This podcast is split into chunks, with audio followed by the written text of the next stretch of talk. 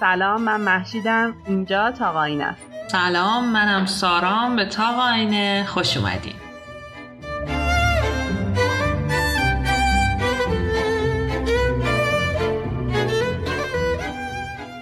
شما شنونده اولین اپیزود از فصل اول تاقاینه هستید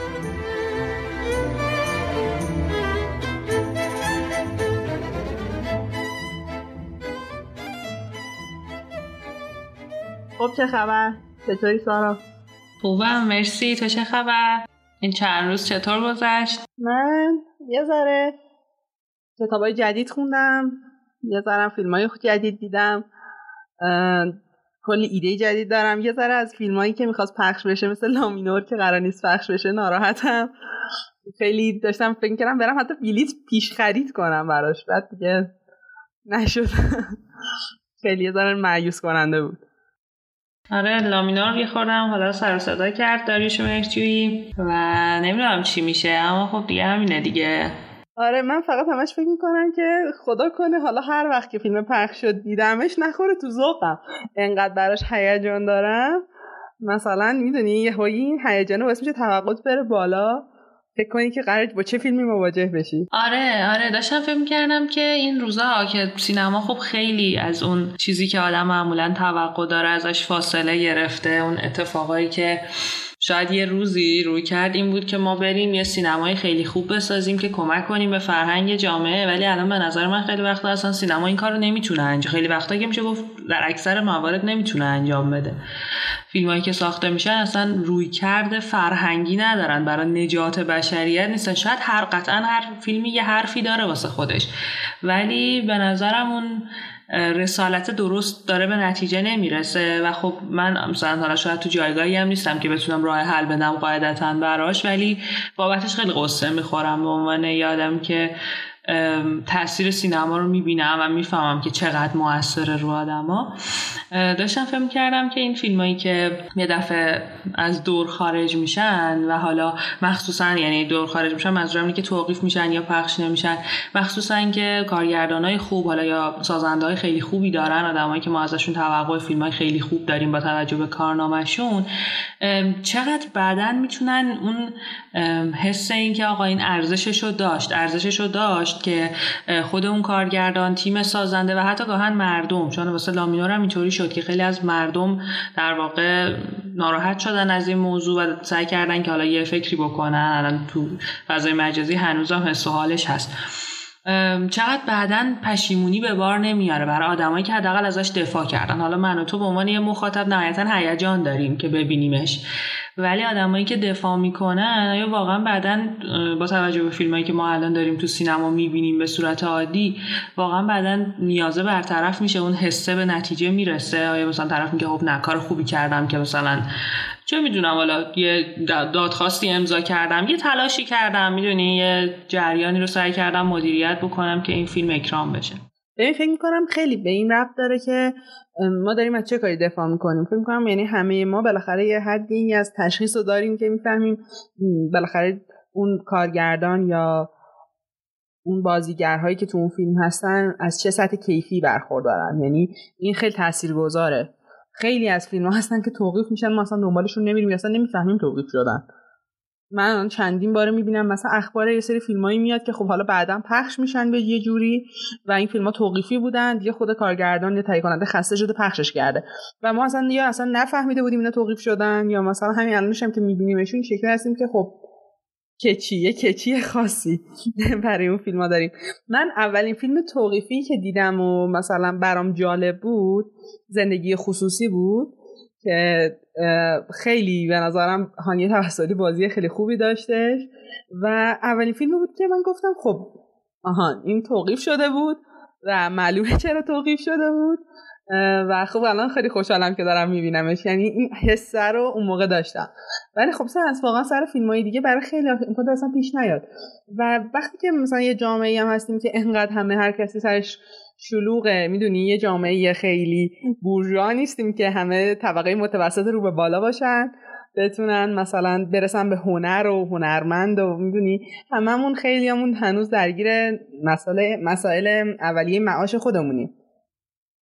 برای همین چیزی نیستش که خیلی داغ بشه مگر اینکه کارگردانش خیلی دوست داشته باشه داروش مهدی واقعا به خاطر حالا فیلم های دوست داشتنی مثل حالا مثلا اجاره نشین ها نمی‌دونم مهمان ماما اینا فیلم های عوام پسند می‌دونی خانوادگی گرمه که آدما دوست دارن ببینن و عوام خیلی میپسندن فیلماشو.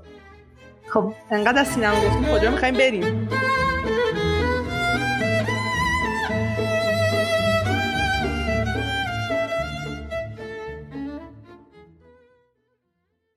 حالا برای اینکه بریم ببینیم کجا می‌خوایم بریم به نظرم اول قبلش بگیم اینجا چه خبره. می‌خوای تو شروع کن بگو چه خبره قرار اینجا چیکار کنیم؟ تا آینه اومده که چه اتفاقی رقم بخوره؟ ما تو تاقاینه قرار فضاهای مختلفی رو بشناسیم. قرار از طریق معماری جورایی زندگی رو بهتر بشناسیم. داشتن دیدگاه معماری شاید به ما کمک می‌کنه که به عنوان انسان بفهمیم چه سبک زندگی هم می‌خوایم انتخاب کنیم. انتخاب سبک طراحی های معماری برای خونهمون و فضاهایی که توش زندگی می‌کنیم کم کم به ما این خداگاهی رو میده که اصلا ما چه چیزایی رو دوست داریم و چه چیزایی رو دوست نداریم. یا از تاریخ یه ذره بیشتر سر در بیاریم از سیر تکامل اتفاقات مختلف سر در بیاریم یه ذره تجربه کسب کنیم و مهمتر از همه اینه که یه دید جدیدی به ما میده. آره دقیقا. همینطور که گفتی تا قاینه قراره که یه دور همی دوستانه باشه و در کنار مخاطبای خوبش که ما اینجا شنونده نظراتشون و دیدگاهاشون هستیم سفر کنه به ساختمون های مختلف اماکن مختلف کشورمون اماکن شاخصی که قطعا خیلی همون دیدیمشون اسمشون رو شنیدیم و عکساشون رو توی تقویم های سال نگار دیگه حداقل جاییه که می‌تونیم دیده باشیم. بناهایی که به کمک اونا وصل میشیم به زندگیمون روزمرگیامون رو می‌شناسیم به خودمون بیشتر نزدیک میشیم و از طریق روحیات خودمون و شناخت بهتر خودمون سبک زندگی درستی رو برای خودمون انتخاب می‌کنیم. سبک زندگی که مناسب ماست و نه بر اساس مدل های اینستاگرامی و اون چیزی که توی فضای مجازی داره نشون میده از یه خونه شیک یه زندگی خوب یه آدم کامل و همه این استانداردهایی که این روزا می‌بینیم. ما توی تقاینه از دریچه معماری به جهان اطرافمون نگاه می‌کنیم و خودمون و دنیایی که داریم توش زندگی می‌کنیم و بهتر می‌شناسیم. سفر امروز ما از باغ فردوس تهران شروع میشه.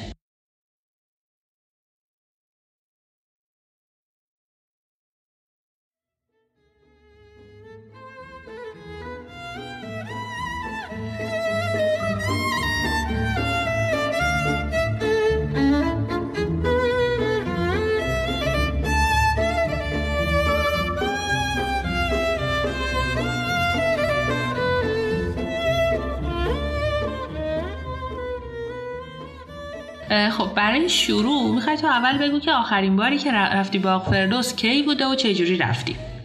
آخرین باری که رفتیم که با هم بودیم. رفتیم سوار بیارتی شدیم یه مسیر طولانی رو رفتیم. هرچند که وقت کمی هم داشتیم. یعنی می‌دونستیم که می‌خوایم سر فکرم ساعت دو برسیم ساعت یک خیلی خوش خوشان سوار بیارتی شدیم و گفتیم که نه ما می‌خوایم لذت ببریم. می‌خوایم از این سایه های زیبای خیابون ولیعصر استفاده کنیم. می‌خوایم درختاشو دوباره ببینیم. بار بار هزارم هم می‌خوایم ببینیم. می‌خوایم شوروماشو نگاه کنیم. همینجوری مغازه هایی که حالت پویایی دارن رو ببینیم و خلاصه سوا شدیم. خیلی هم با حول بلا رسیدیم. ولی خب خیلی خوش میگذره. من هر وقت میام باغ فردوس اول که کلی کتاب می‌خرم. از اون دکه هایی که اون اوله و اون مغازه هایی تو خیابون.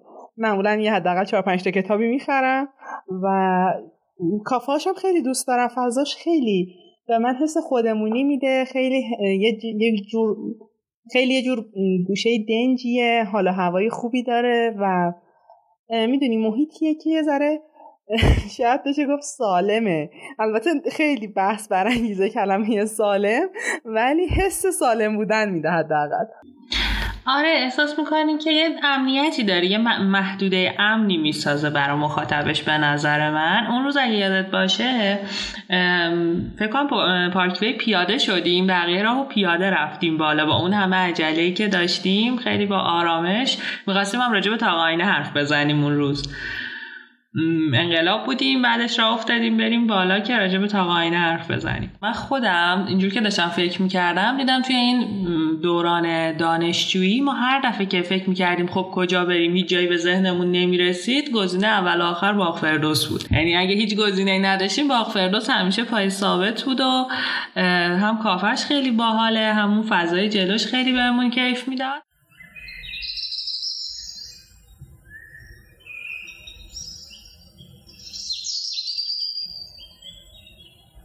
راه های دسترسی دیگه هم هست. خب من با ماشینم رفتم اونجا و یه خورده جای پارک پیدا کردن سخته ولی بالاخره میشه یه کاریش کرد. فقط یادمه که رفتیم خب پشت پارک کردیم دیگه یعنی تو خیابون ولیعصر که نمیشه پارک کرد. از ولیعصر رفتیم توی کوچه های پشتی باغ فردوس پارک کردیم و یه چیز جالبی که اونجا داره این دور تا دور باغ فردوس و دیوارش یه حالت چی میگن دکو ویندو بهش میگم فکر می‌کنم. پوستر فیلم های مختلف رو زدن. دیدی دیگه فیلم های متنوع همجوری هم سالهای مختلف هر فیلمی مال یه دوره یه مال یه سالی دور تا دور دیوار همجور که رد میشی فیلم های مختلف رو مرور می‌کنی و میری جلو و به نظر من این خیلی بامزه است. راه دیگه هم که برای دسترسی بهش هست مترو طبیعتا که میشه مترو تجریش پیاده شد و قدم زنان ولی رو اومد به سمت باغ فردوس که فکر می‌کنم حدودا ده دقیقه باید پیاده روی داشته باشه. اگر که یادم باشه درست. خلاصه که وقتی که می‌رسیم چیزایی که من خیلی تو ذهنم مونده ازش همونطور که گفتی اون کافه های سر در واقع اون پارکیه که جلوی باغ فردوس هست. البته این کافه ها به نظر من خیلی همخونی ندارن با فضای باغ فردوس. یعنی معلومه که کافه های کناره ولی نه کافه های مرتبط با باغ فردوس. می‌دونی اون فضای خیلی حالت مثلا سنتی و کلاسیکی که توقع داری از فضای تاریخی رو قاعدتا نداره. ولی حس خوبی داره. این صندلیایی که بیرون چیدن دست فروشایی که اونجا می‌تونی ببینیشون و البته موزیسین هایی که یه موقعی من دیدم. حالا همیشه نیستن ولی من یه موقعی دیدم که حسابی حال و هوا رو هنری می‌کنن یه نکته جالب دیگه هم که باغ فردوس داره به نظرم تو همون لحظه اول تابلوشه. اون تابلوی کوچیکی که معمولا مثلا توقع داره یه بنای تاریخی یه تابلوی خیلی گنده خیلی رسمی داشته باشه در حالی که اصلا اینجوری نیست. یه تابلو کوچولوی دستساز داره که روش نوشته باغ فردوس یه دونم نگاتیو فیلمه در حقیقت که روش نوشته باغ فردوس. خلاصه که می‌رسیم به اون فضای مشجر که حالا همونطور که داشتیم صحبت می‌کردیم یه جورایی بهش میگن جلو خان توی معماری. یه فضایی که از طرف محصوره و از یه طرف می‌رسه به خیابون. یه حوض آب وسطش داره یه مسیر آب که صداش خیلی به نظر من حس و حال خوبی داره به فضا میده. درختای چنار بلندی که دو طرف کاشته شده و سنگ فرشایی که یکی در میون با باغچه ها در واقع شطرنج شدن. به نظرم خیلی این بام است که یه مسیر حرکت یه دونه باغچه است دوباره یه مسیر حرکته. و در نهایت ما می‌رسیم به یه امارت قدیمی پرکار پر جزئیات که کاملا مشخصه که رنگ و بوی دوران قاجار داره. امارتی که سال 1250 متولد شده و ما تا الان داریم از حس و حال خوب فضاش استفاده می‌کنیم. حالا تو بگو ببینم وقتی وارد میشی اولین چیزهایی که به چشمت میاد وقتی از اون فضای جلوی باغ فردوس میگذری چه چیزاییه؟ چه حسایی پیدا می‌کنی؟ ببین اصلا دقیق و درست گفتی. نکته ای که هست اینه که اون فضای جلوش یه جورایی اونجا رو شبیه کافه های اینترنشنال کرده جایی که ما مثلا تو فرانسه و یا مثلا حتی تو آمریکا و اینا می‌بینیم. یه فضایی که حالت پاتوق داره به قول تو موزیسین هست. یه کیفیت فضایی به ما میده که مشابهش خیلی تو مثلا کاربری های ایرانی نیستش. و حقیقتش هم خیلی جذابه. یعنی به نظر من کلا خیابون ولیعصر یه هویتی داره که هم در عین حالی که کاملا مثلا ملی و میهنیه از طرفی خیابونیه که تو اگر یه مهمونی داشته باشی مثلا از یه کشور دیگه حتما میبریش اینجا. چون تو این خیابون خب اولا که می‌تونیم به موزه های مختلف بریم موقوفات مختلف مثل که چند تا از کتابخونه های مختلف و موزه دکتر حسابی می‌تونیم ببریمش. و این خیابون پارکش و همه این ویژگی هایی که داره یه جور خیابون خاصیش می‌کنه. خب این ویژگی های خاص تو حالا هوای کسی که وارد میشه به امارت باغ فردوس هم هست. یعنی انگار آدم میره اونجا که یه حال خوبی پیدا کنه. هیچ کس نمیره اونجا که بهش خوش نگذره. و این از همون اولش هم میشه فهمید. اینکه جداره دور باغ کاملا صلب نیست و تو از اون بیرون یه ارتباط خوبی با امارت برقرار می‌کنی و باغ اطرافش رو می‌بینی. حس خوبی میده دیگه. همین که واردش میشی حس می‌کنی که می‌تونی به اینجا تعلق داشته باشی. ببین در مورد معماری اینجا اگه بخوایم حرف بزنیم خب چند تا کتاب میشه گورد و رفرنس کرد و چندین ساعت صحبت کرد. اما نکته جالبش همش که قبلا هم خیلی با هم حرف زدیم اینه که خیلی تلفیقیه روی کردش و مثلا اون پله هایی که روی نما قرار گرفته قبلا خب تو معماری ایرانی اصلا نبود.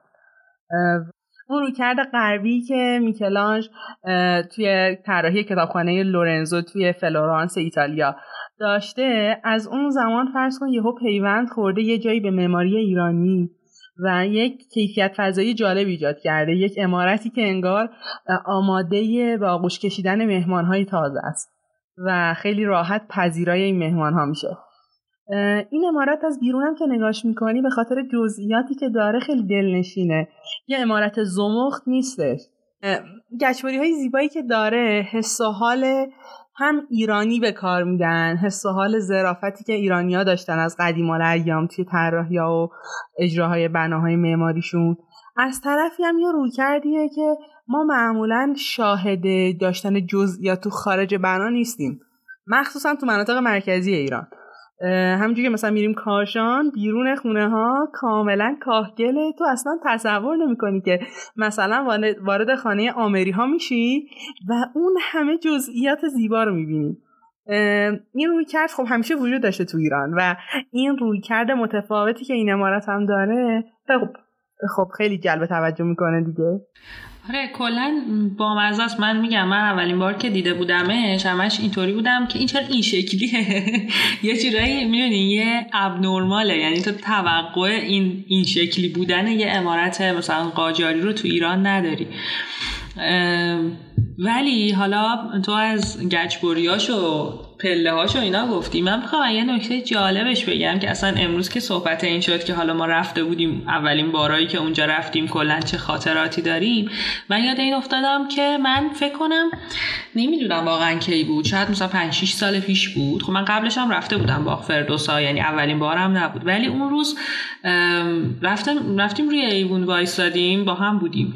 رفتیم روی ایوون وایسادیم. من یه دفعه اینطوری شدم که این چقدر منظر زیبایی رو روشه. چه منظرت؟ می‌دونی تو قلب تهران تو توقع یه همچین نظرگاهی نداری. می‌دونی قشنگ تو یک اون حالا هر دفعه راجع به منظر حرف می‌زنم یاد شعری که یادت باشه سر کلاس درس منظر خیلی صحبت می‌شد روش رواق منظر چشم من آشیانه توست. ولی حالا جدای از اون این نظرگاهی که بهت میده این مسیر آبی که دقیقا روبروت قرار گرفته و داره میره جلو و تو یه حس آرامش. یه حسی که من از این بالا این امکان رو دارم. یعنی این ساختمون داره به من منو در حقیقت بغل می‌کنه میاره بالا. میگه حالا از اینجا برگرد ببین اون پایین چه خبره. می‌دونی؟ این دیدی که بهت میده به نظر من خیلی دیده بامزه یعنی من شخصا اینطوری شده بودم که خب دیگه تهران نهایتش بگیم دیگه خیلی جاهای خفن داره توی مسائل تاریخی یا یه ساختمون خیلی خاصه یا یه محوطه خیلی جالبه. می‌دونی؟ این, این که فقط با اینکه محوطه خیلی بزرگ نیست ساختمون خیلی ساختمون شاخص و خاصی نیست به نسبت ساختمون تاریخی ایران. اینکه یهو یه همچین نظرگاهی بهت میده بهت میگه ببین نگاه کن چی داشتم اون پایین خوب دقت نکردی یا. این به نظرم خیلی با می‌کنه.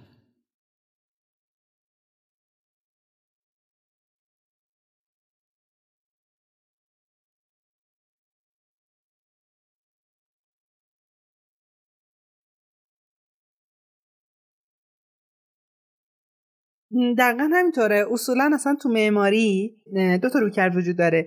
تو رابطه بین امارت و باغش حالا یا این باغه در خدمت امارته که خب معمولا همین شکلیه و همینه که ما اصلا تو باغای ایرانی همچین چیزی رو ندیدیم. اینکه امارت و باغ اینقدر رابطه خوبی با هم داشته باشن. معمولا امارت نور چشمی باغ همه توجه ها به سمت اونه تمام محورها به سمت اونه الگوی کاشت در خدمت اونه و باغ اومده که امارت خوب دیده بشه. باغ فردوس جز معدود فضاهاییه که امارت و باغ رابطه خوبی با هم برقرار کردن.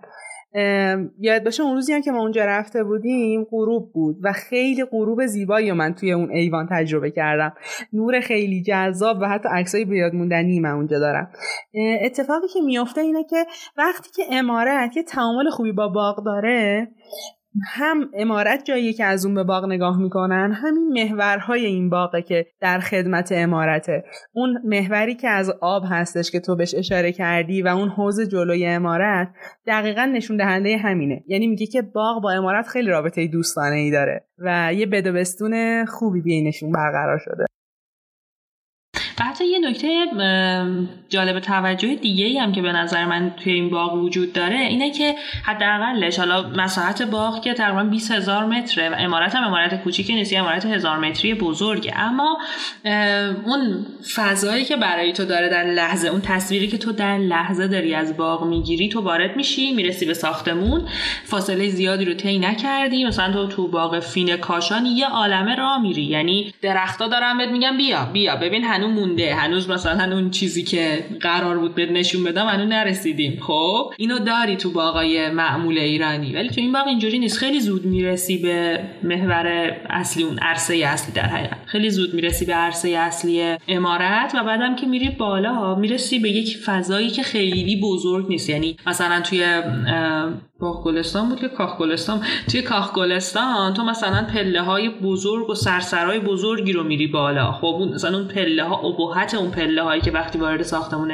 اصلی میشن اسمش رو یادم رفت. متاسفانه اسم ساختمون اصلی رو. واردش میشه که بعد می‌رسیم به تالار آینه انقدر ابهت این پله ها زیاده که خودش داره بهت میگه که مثلا می‌دونی معلوم می‌کنه کتن کیه. امارت داره بهش بهت میگه که ببین من خیلی هم خاصم خیلی هم متفاوتم و تو خیلی آدم معمولی هستی.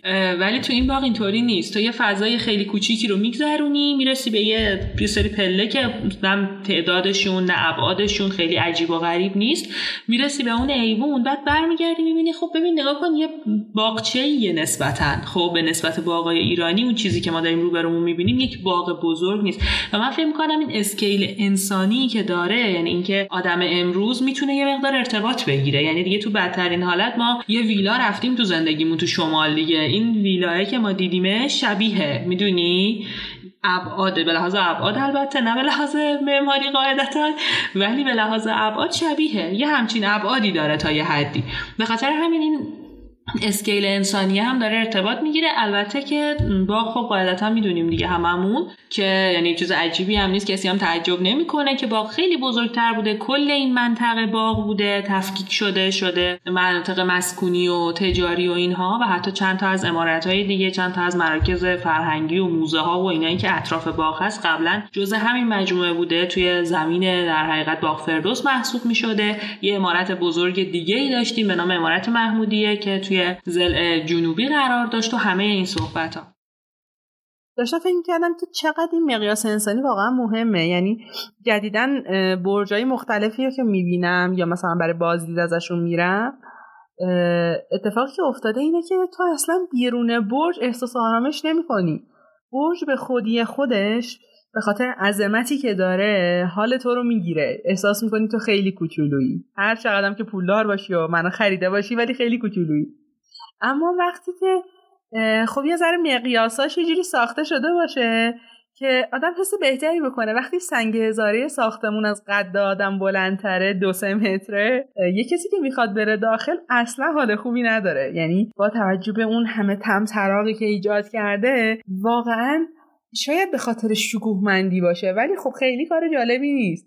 مثل اتفاقی که اتفاقا تو کلیسای سن پیتر افتاده بود که من خیلی هر دفعه بهش فکر می‌کنم میخندم. اینکه یک کلیسا رو با یه سقف خیلی بلند بسازی بعد برای اینکه عظمت پاپ حفظ بشه مجبور میشی یه تاقی بالای سر پاپ بذاری که اون حجم از اختلاف ارتفاع دیده نشه. خب این چه کاریه؟ خب اینم یه ذره شبیه اونه. شاید ما با درست کردن یه سری درگاه های متعدد پایین برجا تو لابیش هی می‌خوایم این کارو بکنیم. خب چه کاریه؟ چرا باید بیایم این حجم از سنگ های قطور و بلند و استفاده کنیم که سخت بفروشیم به آدمایی که می‌خوام بیان اینجا زندگی کنن؟ آره دقیقا.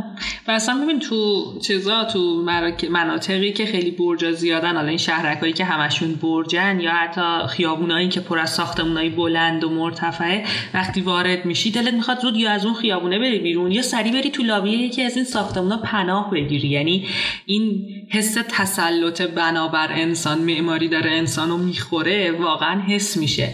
و نمی‌دونم نمی‌دونم تا کی قراره به این مسیر ادامه بدیم و تا جهان ما رو قرار به این سمت حل بده. ولی امیدوارم که یه روزی برسه که آدما برای اینکه به آرامش برسن پا نشن وسایلشون از مثلا تهران از تو آپارتمانشون جمع کنن برن چه می‌دونم لواسون توی مثلا ساختمون کوتاهتر. می‌دونی؟ عملا خیلی وقتا اگه دقت کنی مسافرت ها تفریح ها پیکنیک ها به این نیست که مثلا بری تو دل جنگل. اصلا ما یه همچین سبک زندگی رو خیلی کم داریم که مثلا بریم تو دل جنگل مثلا کمپ بزنیم اتراق کنیم.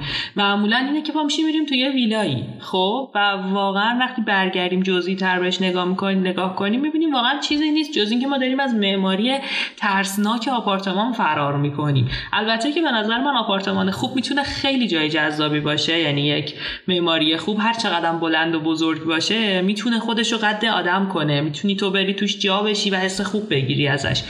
ولی الان این چیزی که ما داریم تو شهر می‌بینیم انقدر ترسناکه که ما فقط فرار می‌کنیم میریم توی ساختمون دیگه. یعنی واقعا کار بیشتر از این نمی‌کنیم. همین مسافرتایی که تو دوران کرونا بود واقعا دلیلش چی بود؟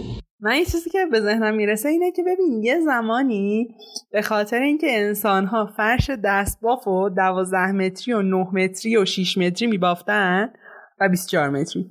اتاقهای طراحی شده توسط بنه های اون موقع و معمارای اون زمان دقیقا همین ابعاد داشت. یعنی ببین چقدر معمار تحت تسلط آدم بود. یعنی اون معمار حواسش بود که ببین این آدمی که داره فرش میبافه 24 متری میبافه. اتاق 24 متری درست می‌کرد با همون ابعاد تناسب. کامل اتاق فرش بشه. یه روزی اینقدر معماری در خدمت انسان بوده و اینقدر توجه می‌شده که واقعا اون آدم به چی احتیاج داره. اما الان ما توی سری اتاق میریم که خیلی متاسفانه بیقوارن و تو با اینکه حتی ابعاد وسایل کاملا استانداردش مشخصه ولی با این حال باز نمی‌تونیم چیدمان کنیم اتاقمونو یعنی انگار اصلا براشون مهم نبوده که یه آدم قراره توی این اتاق چجوری زندگی کنه. اتفاقی که میفته اینه که یه جایی یه بی احترامی شده به شعن انسانی که قراره توی معماری زندگی کنه. یه جوری که انگار مهم نیست و خودمون هم دست کم می‌گیریم مایی که در جایگاه کارفرما اگه یه موقع قرار می‌گیریم حواسمون فقط به نوع سنگ و نوع رنگ شیرالاته حواسمون به کیفیت فضاییه نیست. اونقدری که حواسمون هست نمی‌دونم دیوار دکوراتیو پذیراییمون چه شکلی باشه رنگ کابینتمون رنگ سال باشه جنس روی کابینتمون متفاوت باشه. حواسمون نیست که آیا واقعا این آشپزخونه قابل استفاده است؟ واقعا این اتاق قابل بهرهوریه؟ تو تو این اتاق خواب می‌تونی آرامش داشته باشی؟ جهتی که قرار می‌گیره تختت واقعا مناسبه.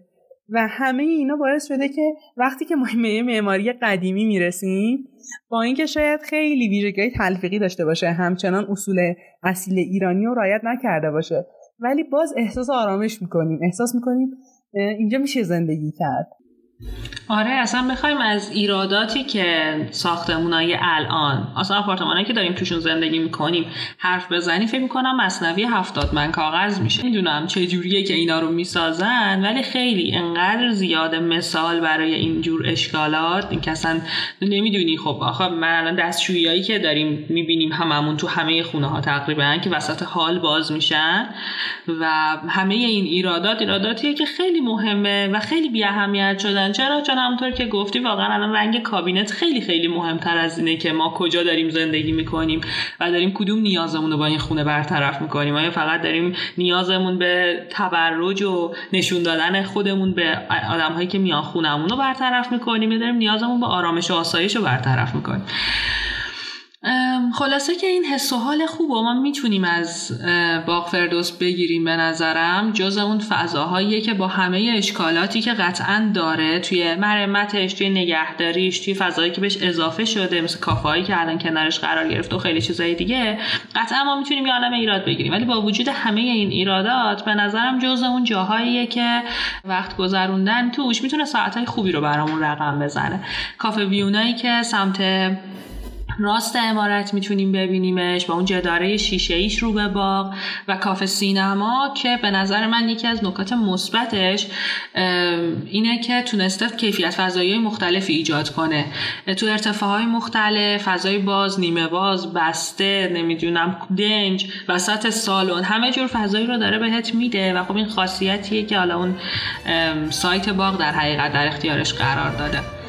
فروشگاه هایی که داریم فروشگاه کتاب غرفه های صنایع دستی فروشگاه محصولات موسیقی و فرهنگی و خلاصه همه اینا می‌تونه یه فضایی باشه که یه چند ساعتی رو با فراغ بال درست تو بهترین مناطق تهران خوش آب و هواترین مناطق تهران اما با تجربه یک زندگی کلاسیک و قدیمی و حس و حال موسیقی سنتی بگذرونیم.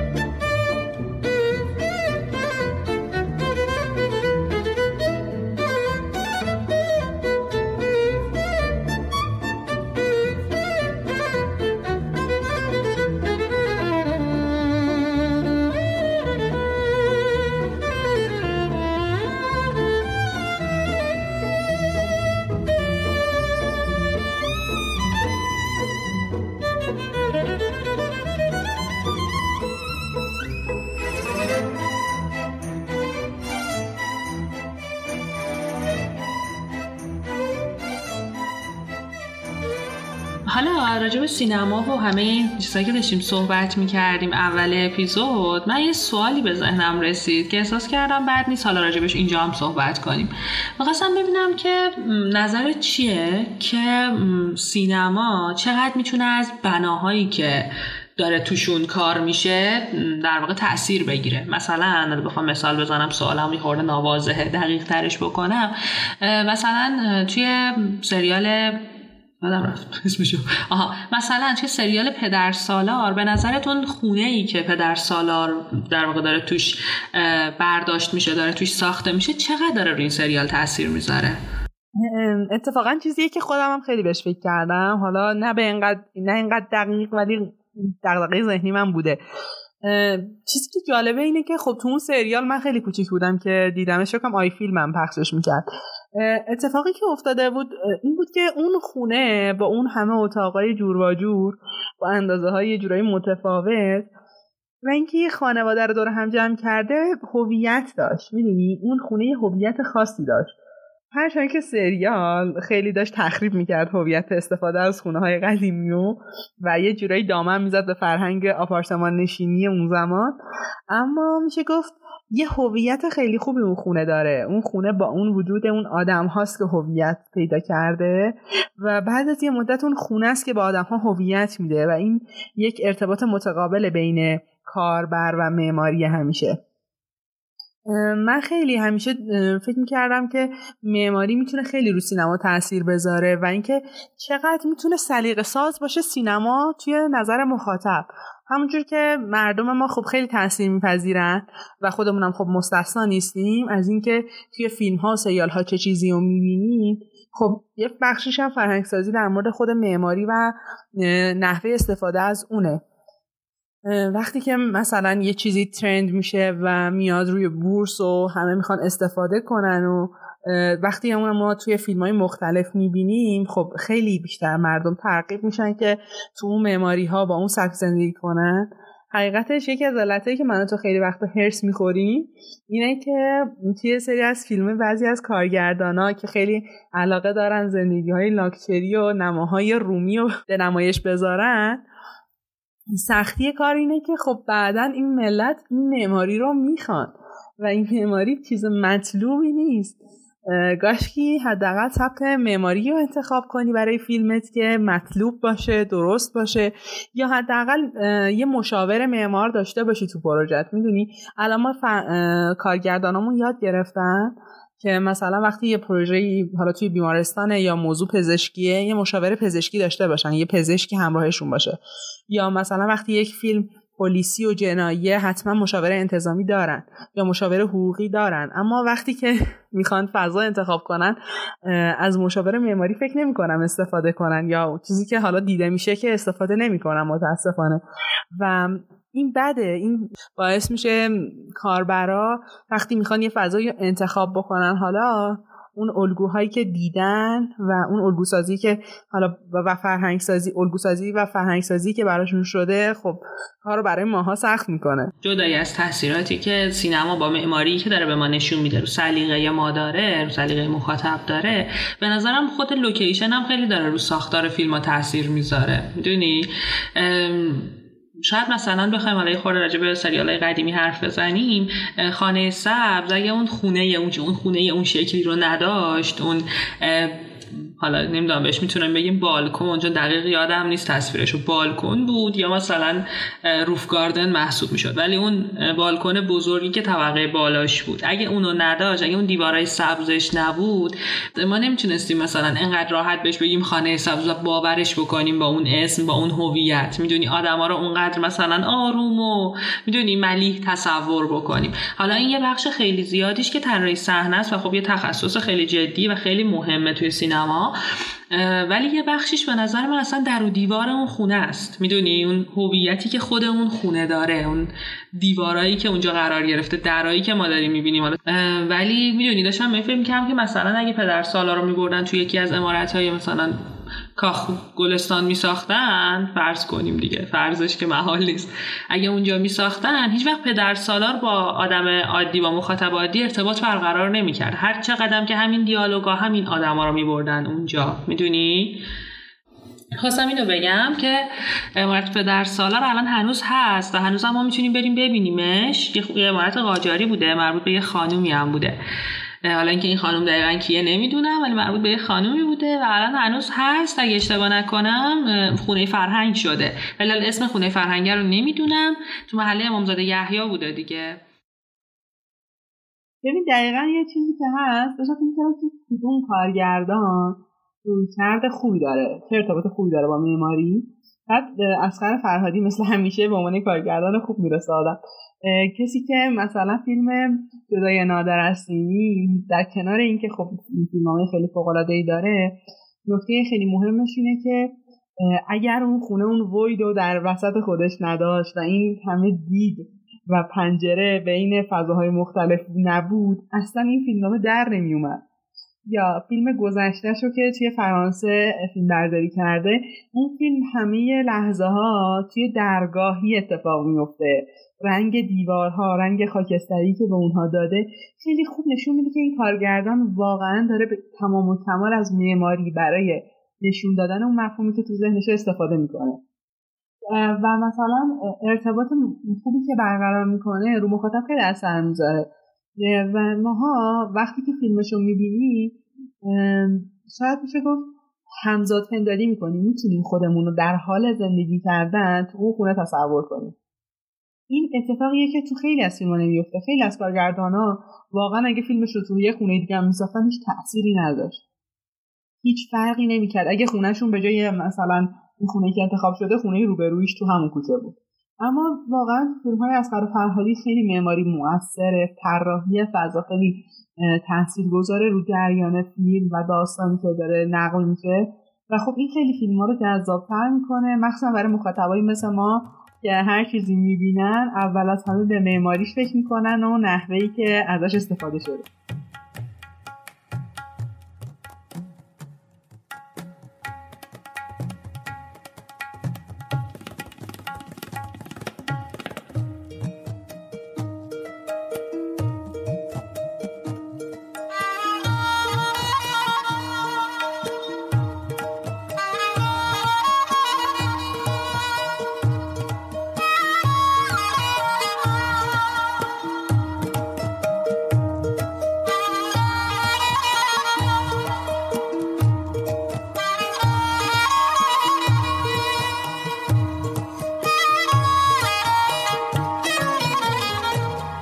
نظر چیه بریم داخل امارت رو ببینیم و یه راجع به اون حرف بزنیم؟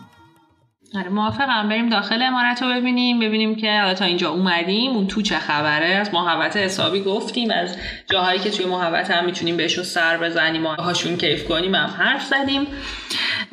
داخل امارت ما مواجه میشیم با موزه سینما. موزه سینما که خب ما تا اینجای صحبتمون فقط راجع به باغ فردوس حرف زدیم راجع به سینما هم حرف زدیم ولی حالا می‌خوایم بگیم که ارتباط این دوتا چیه با هم دیگه؟ قطعا که خیلی هم می‌دونن اما موزه سینمای ایران یه در حقیقت مکانیه برای جمعآوری همه اون چیزهای شاخص مهم و ارزشمند سینمای ایران. این موزه توی سال 77 به همت و تلاش بازیگران و کارگردانان مطرح کشورمون و یه سری از دغدغه‌مندان فرهنگی و مسئولین بالاخره راه افتاد با یه عالم پیگیری. راه افتاد توی کوچه پیرنیای خیابون لالزار توی دهه 80 جابجا شد به مکان فعلی موزه سینما یعنی باغ فردوس تهران.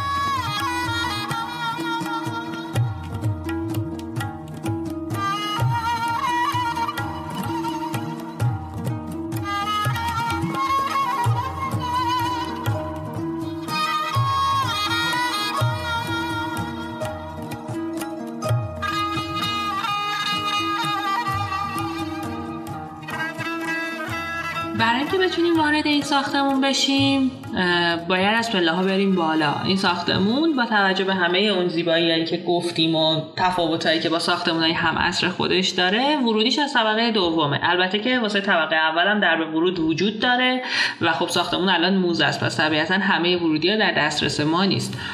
اما به نظر من هم انقدر که به این فکر کردن که ما رو تا اون بالا ببرن بعد از اون بالا ببرن داخل خودش یکی از اون کارهای هوشمندانه بوده که اتفاق افتاده هرچند نمی‌دونم واقعا قصدی توش بوده یا مجبور بودن و اتفاقی بوده.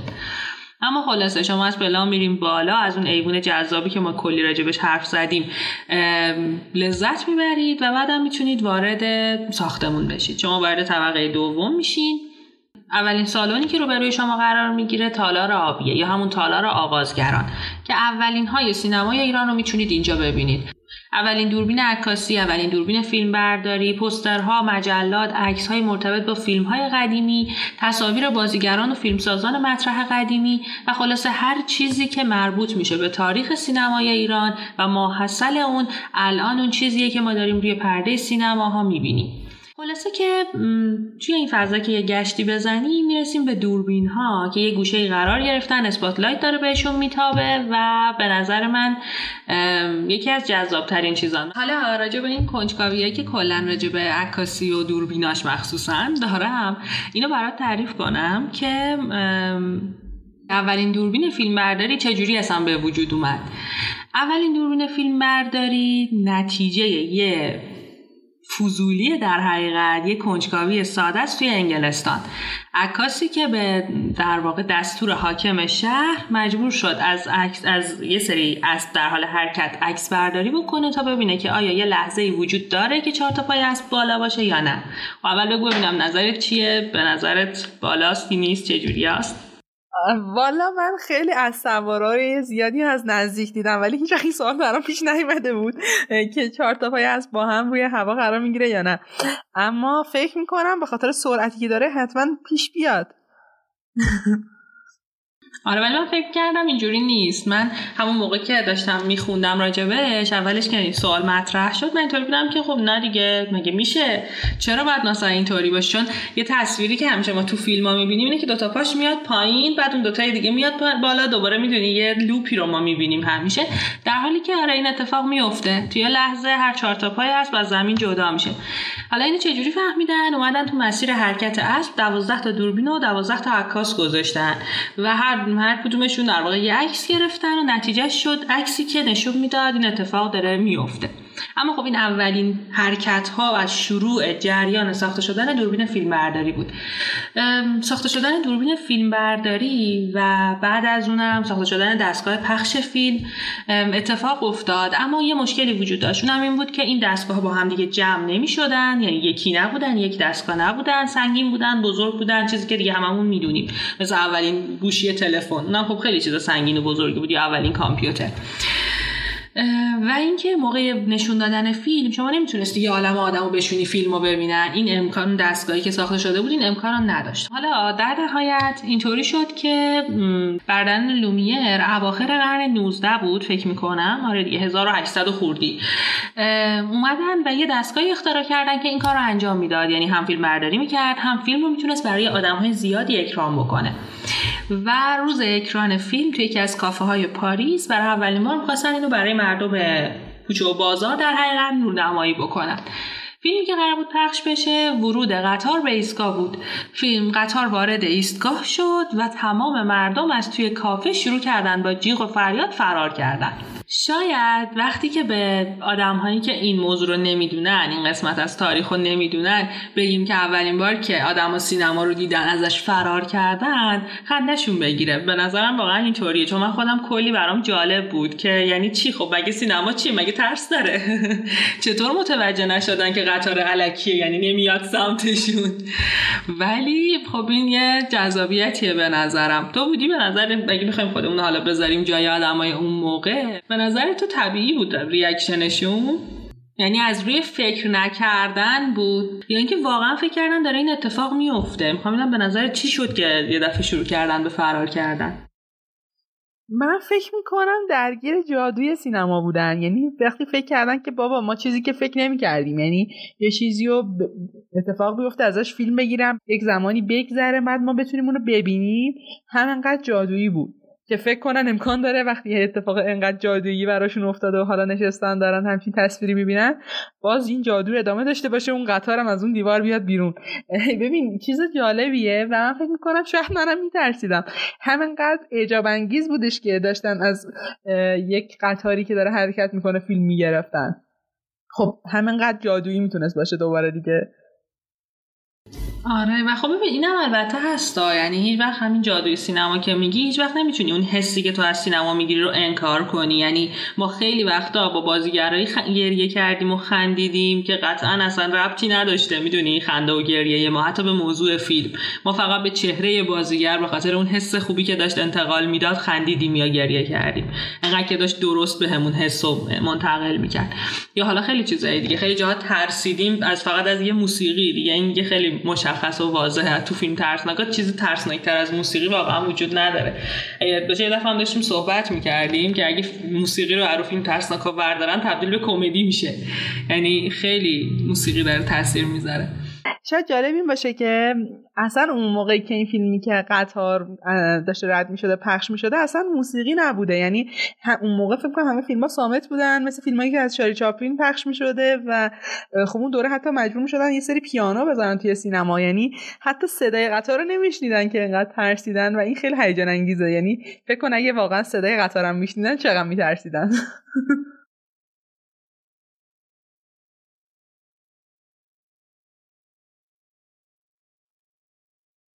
نظرم خیلی می‌تونه می‌دونی؟ به نظرم این اولین مواجهه قشنگ داره نشون میده که آخرین مواجهه انسان با سینما دقیقا کجاست. انقدر تاثیرگذار انقدر همراه کننده و انقدر اجاب انگیز حالا اگر از دوربینا و جذابیتاشون و تاریخچهشون بگذریم می‌رسیم به تالار معاصران که اونجا می‌تونیم تصاویر و تجهیزات مرتبط با سینمای جدید هنرمندای جدید رو ببینیم. پله هایی که توی کنار سالن قرار داره ما رو می‌بره طبقه پایین یعنی طبقه اول موزه سینما. توی طبقه اول اتاقای متعددی وجود داره و سر زدن به هر کدومشون می‌تونه یه عالم خاطره یا عالم حس خوب و بد و برای ما زنده کنه و خلاصه حسابی بریم تو حال و هوای سینما. اما یکی از اتاقای جالبش به نظر من اتاق کودک و نوجوانه که یه عالم عروسک می‌بینی یه عالم نوستالژی خاطره همینجور عروسک ها البته رو هم رو هم چیدن. به نظرم خیلی حس خوبی داره قشنگ آدم می‌بره تو حال و هوای بچگی. البته که من یادم اصلا کلا فیلمایی که عروسک داشتن دوست نداشتم. یعنی مثلا چه می‌دونم یادم نمیاد الان اسمشون چیا بوده ولی کلا از عروسکا خوشم نمیومد. حتی یادمه اون موقع که برنامه کودک مثل خاله فلان و عمو فلان و اینا می‌داد اینا که عروسک رو دستشون بود. من کانال عوض می‌کردم خوشم نمیومد. ولی با این حال بازم من اون اتاق خیلی دوست دارم. خیلی برام حسای باحالی داره از دوران بچگی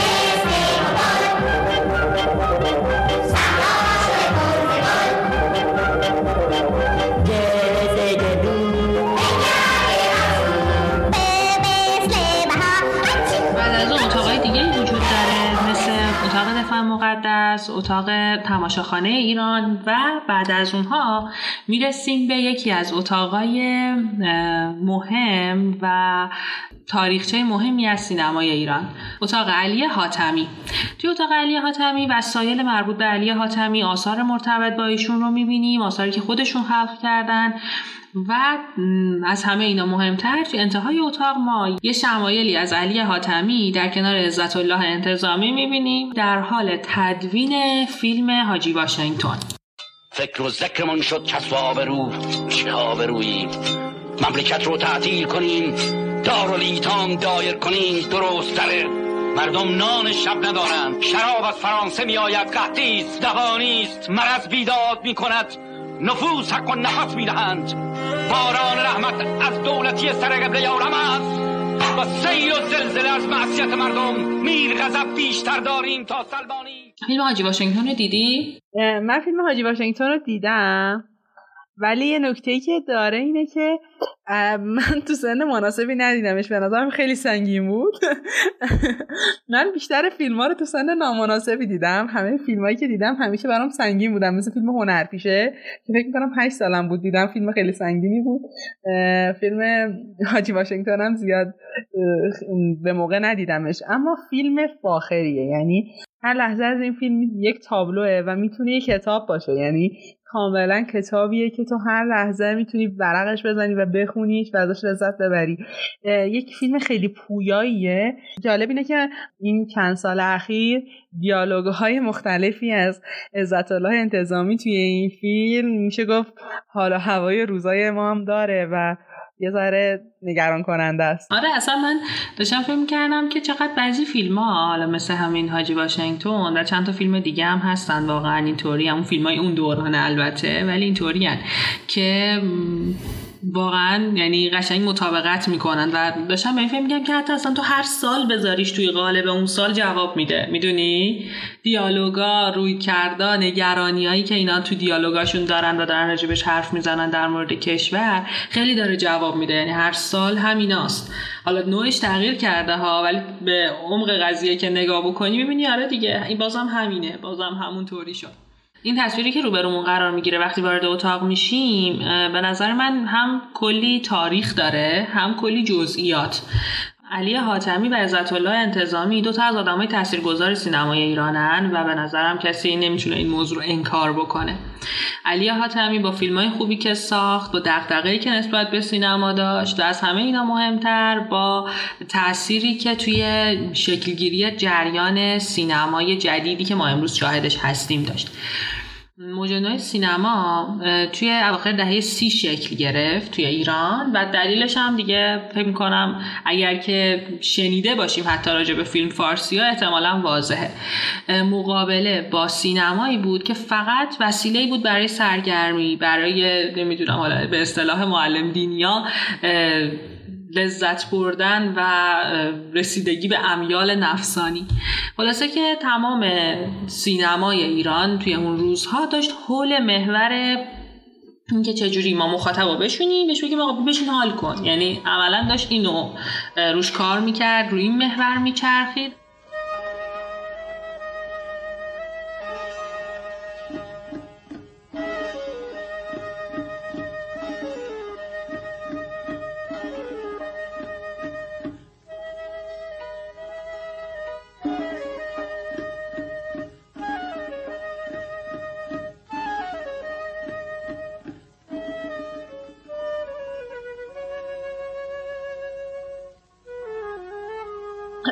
جالبیش اینه که جریان موج سینمای ایران برای فاصله گرفتن از صنعت سینما بود.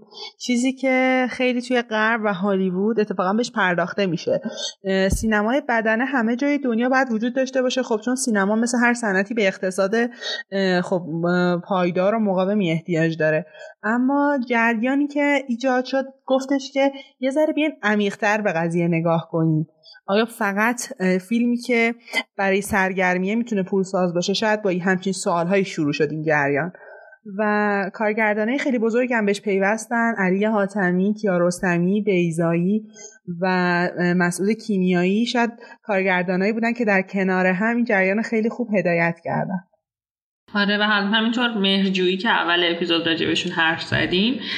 و یک سری دیگه از هنرمنده کشورمون که دست به دست هم دادن برای اینکه سینما از اون حالت عام پسندش خارج بشه و تبدیل بشه به یک پیشران به یک جلو رونده که کمک بکنه که جامعه پویاتر بشه رو به رشد قرار بگیره. این جریان جریان خوبی بود روی کرده خوبی هم داشت شروع خوبی هم داشت به نظر من اما اینکه آیا در ادامه موفق بودیم یا نه رو شخصا راجبش نظری ندارم. اگه تو دوست داری و نظری داری به نظرم بگو. من فکر می‌کنم دید عمیقی می‌خواد که بتونم راجع به همچین چیزی نظر بدم چون باید بتونی رصد کنی همه نقطه عطفایی که سینما ایران تا حالا طی کرده و جریانی که داشته. اما نکته ای که وجود داره همین که یه سری کارگردان جوون و پرشور میان و یه جورایی میشه گفت فیلم اولیایی میان که دغدغه مندن به من حس میده که خب خیلی هم به بیراهه نرفتیم.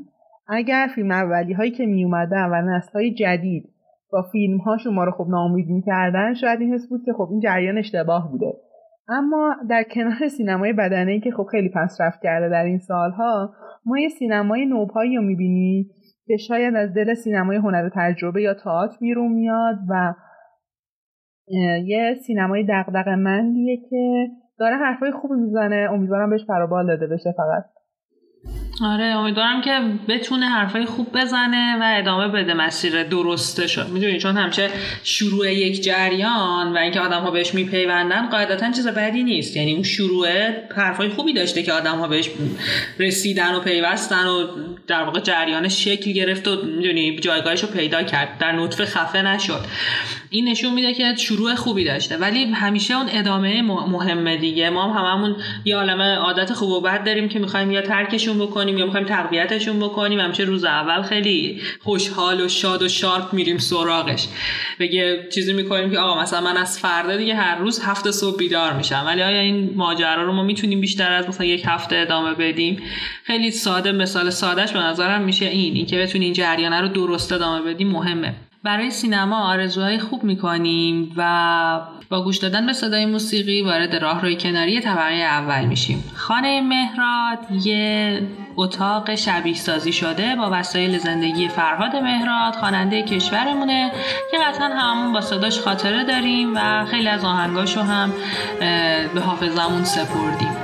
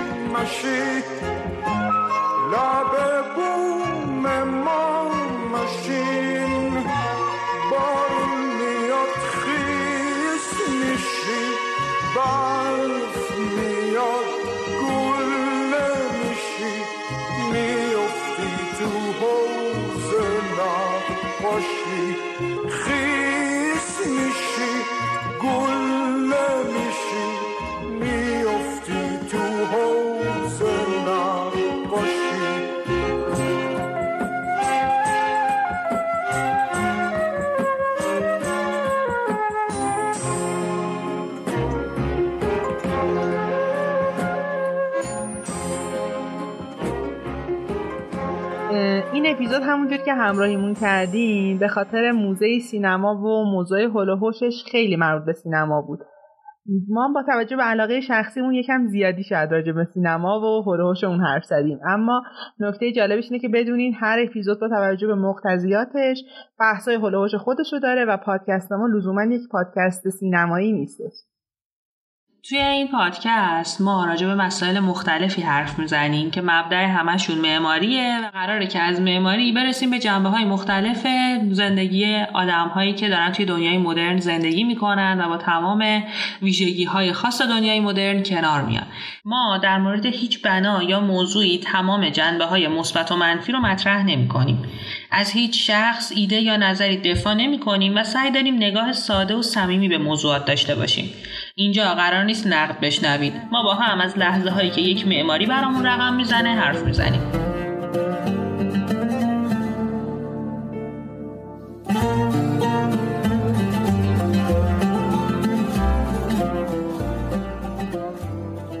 این توضیح رو بدم که شما در حقیقت شنونده گفتگوی دوستانه دو معمار هستین که علاقه دارن دغدغه رو با شما به اشتراک بذارن. خیلی خوشحالیم که همراهیمون کردین. منتظر نظرات و پیشنهاداتتون هستیم. پیشنهاد می‌کنم با نگاه متفاوتی که توی این اپیزود ازش حرف زدیم دوباره به این بناها سر بزنیم. توی اینستاگرام تاق آینه که لینکش رو توی description براتون می‌ذاریم این امکان برای شما فراهم شده تا خیلی راحت از تصاویر همه بناهایی که صحبت شد در کنار همدیگه دیدن کنید. منتظر اپیزودهای بعدی تاق آینه باشید.